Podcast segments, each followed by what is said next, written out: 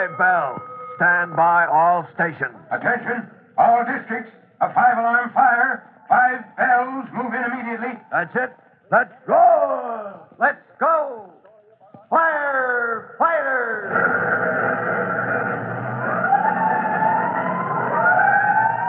Presenting Firefighters, the true to life story of our unsung heroes who stand ready to ride by day or night against our most murderous enemy, the demon of fire. In just a moment, we'll join Chief Cody and Tim Collins at the fire which has just brought them closer to solving the mystery which has been troubling them. For, as they hope, it has smoked out the missing man, Tim Collins' friend and buddy on the rescue company, Private Mushnosky. But before we find out what caused his strange disappearance, let's pause a moment for a special message for you.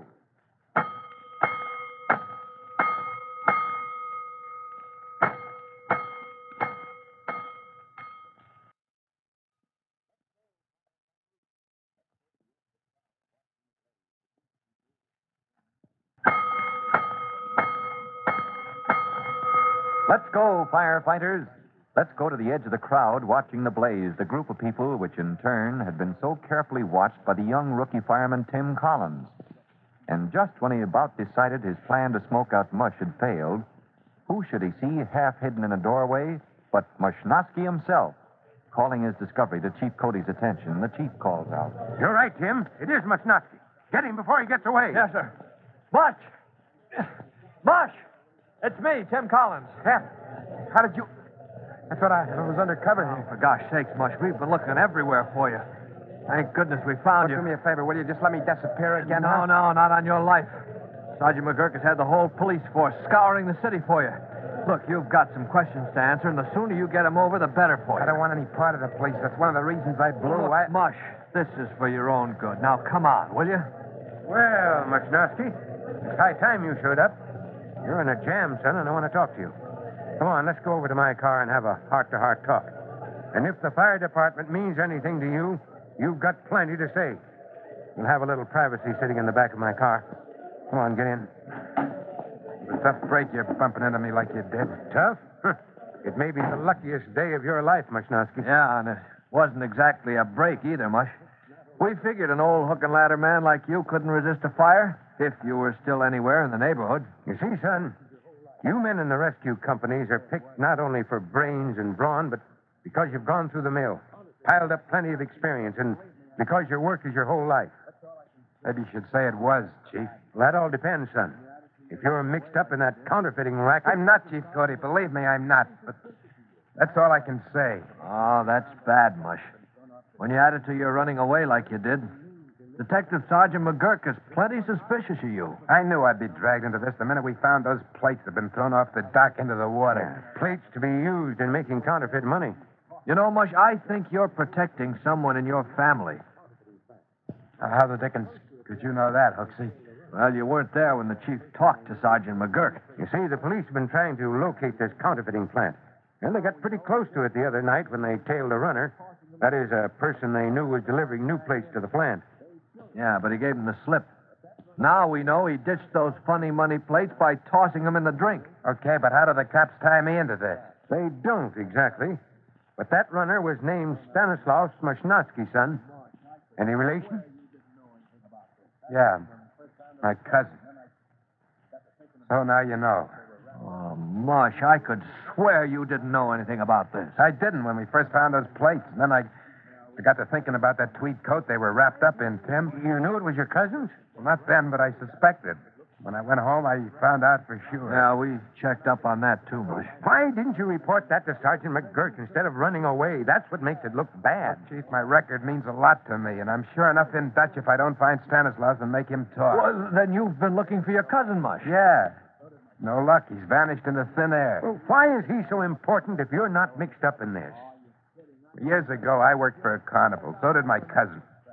He and his pals used me to pass off some of that phony dough on the customers. Oh, you're kidding. I know you better than that. You're a square guy if I ever met one. Thanks, Hooksy. I was just dumb then. As soon as I found out what they were doing, I quit my job and cleared out. And I got my start with the fire department. You know, Mushnosky, I believe that. Yeah, but Sergeant McGurk won't. By now, he's looked into my cousin's record, You'll find mention of me. How do you think that'll make my good record with the department look? Yeah. Gee, Chief Cody, we've got to help Mush find his cousin. I've already tried. It's no go, Tim. I'm sorry, Chief. He's the only guy in the world who can clear me. Well, we'll see. There's no question of what to do, son. You'll have to have a talk with the police. Oh, here's Vito, my driver. I'll resign as of now, Chief. I'd hope not to drag the department into this. Well, now, you hold that for the time being, son. Vito, Fire Department Telegraph Bureau, and make it fast. Oh, but Sergeant McGurk isn't there, Chief. Now, look, Tim. Police Department has my full cooperation, but I'm responsible for handling fires in the city. And I've got to make up for lost time before I do anything else. Oh, I get it, sir. The Telegraph Bureau is the nerve center of the department, naturally, and so you. Yes, and right now I want a clear picture of what's going on in the entire city. After that, we'll see. Let's roll, Vito.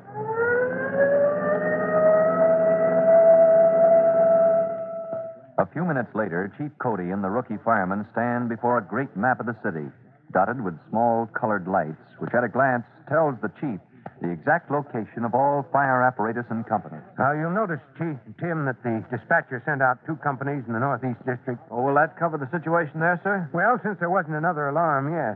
Well, looks like you missed a call with the rescue company. Well, how can you tell that, sir? That light down toward the edge. Huh? Yeah, that's where they're located at the minute. Well, I needed you more than they do. Yes, I would. Gee, I wish Mushnosky would take a look at this. Well, let him sit over there by himself, Tim. Yes, sir. You can't blame him for feeling kind of low. Uh-oh, there's an alarm coming in now. Two. Ten. That's 200, Tim. And three. Alarm box 203. Oh, uh, well, well, would you look at that? Seconds after somebody pulled the lever, that man's got out his information card on that particular box. Yeah. Watch and check it with the dispatcher. Yes, sir. Yeah. Now look at your map, and you'll see the destination of that company we just called out. Uh-huh. Yeah, yeah, so I see. Box 62, huh? Wait a minute. 62? I must be getting old. What's the matter, Chief Cody? That alarm box is at the foot of the Tennacombe Towboat Company's dock, where we found those counterfeiters' plates. Oh, say, that's a coincidence. Come on, Tim. Come on, Mush. Exactly eight minutes later, Chief Cody's car rolls out to the end of the dock and slides into place beside the rescue company truck. Quickly, the three men join the figures standing at the edge of the wharf. And to their surprise, the first person they see is Sergeant McGurk. Well, the place is getting crowded with smoke eaters. Hiya, Chief Cody. Hiya, Collins. Hello, Sergeant. What's going on here? Hello, here? Sergeant. Nothing the police can't take care of, Chief. You can send your outfit back to their checker games. Uh, let's be serious a minute, McGurk. Has somebody been drowned? Looks that way. You see that police launch coming toward the dock? Huh? They just fished a guy out of the water a few yards from here. I see. How long had he been in? Got any idea? Too long. Your alarm came in the same time as mine. Say, another guy with you. Who's You guessed it. Private Mashnovsky. Lesnowski? Why didn't you tell me before? We've been moving heaven and earth to find you, young fella. Yeah, so I hear. You're in a spot now with plenty of explaining to do. Oh, look, Sergeant, if Mush had known those plates were in the water, if he'd been mixed up in that racket, do you think he'd have been with us when we found Now, him? take it easy, Tim. That's okay, Chief. They're friends. They were working together as a team with the red diver suit and the pump when you dragged that evidence out. Forget it, Sergeant. Huh? Tim isn't mixed up in this any, in any way at all, and you know it. Yeah, and how about you, Mushnowski? I'm not either. Sure, I know you've been on to my cousin for a long time, and I know you think I was mixed up with Can you prove you weren't? No. Not unless I find Stanislaus. That chance of that, he's taking it on the land. McGurk, they don't come any fairer and squarer than you. I want you to hear Mashnovsky's whole story. Well, I want to, Cody. As soon as we find out what happened here. And I'm sorry he's one of your men, because it looks bad. Right now, we lend your hand getting that fellow off the police launch. Uh, the deck is level with the dock here, Tim. Yeah, all right, Chief. I'll hop aboard, lift him off to you. All right. It's too dark to see what we're doing.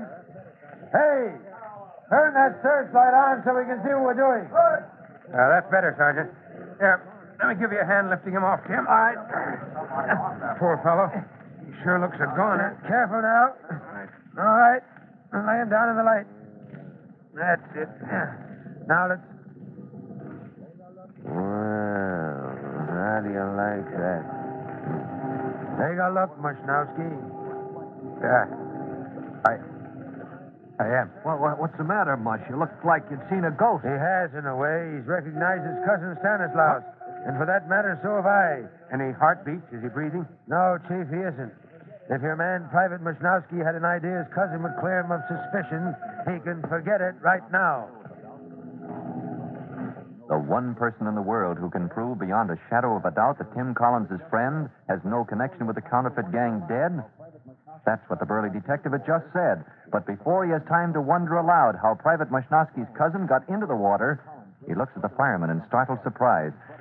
At a glance from Chief Cody, Tim Collins races toward the rescue company truck while his buddy drops on his knees to start immediate artificial respiration on his cousin. To find out if they can bring a so called dead man back to life, listen to our next exciting episode of The Firefighters.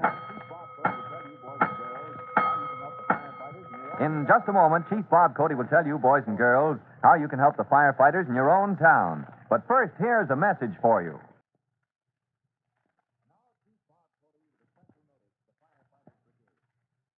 And now, Chief Bob Cody with a special notice to the Firefighters Brigade. Chief Cody. Hello, boys and girls. This is Chief Cody again with an assignment for you to remember next time you help your father rake those dead leaves in the yard. Naturally, dry leaves have to be cleaned up, and most of you probably get a lot of fun out of burning them. Make sure those leaves are burned in a wire basket or a metal container. You don't want them scattering fire. And be on the alert every minute till the job is done. That is all. So long for now. Fire Chief Cody and the young rookie fireman Tim Collins will be back on the same station the next time you hear. That's it. Let's go!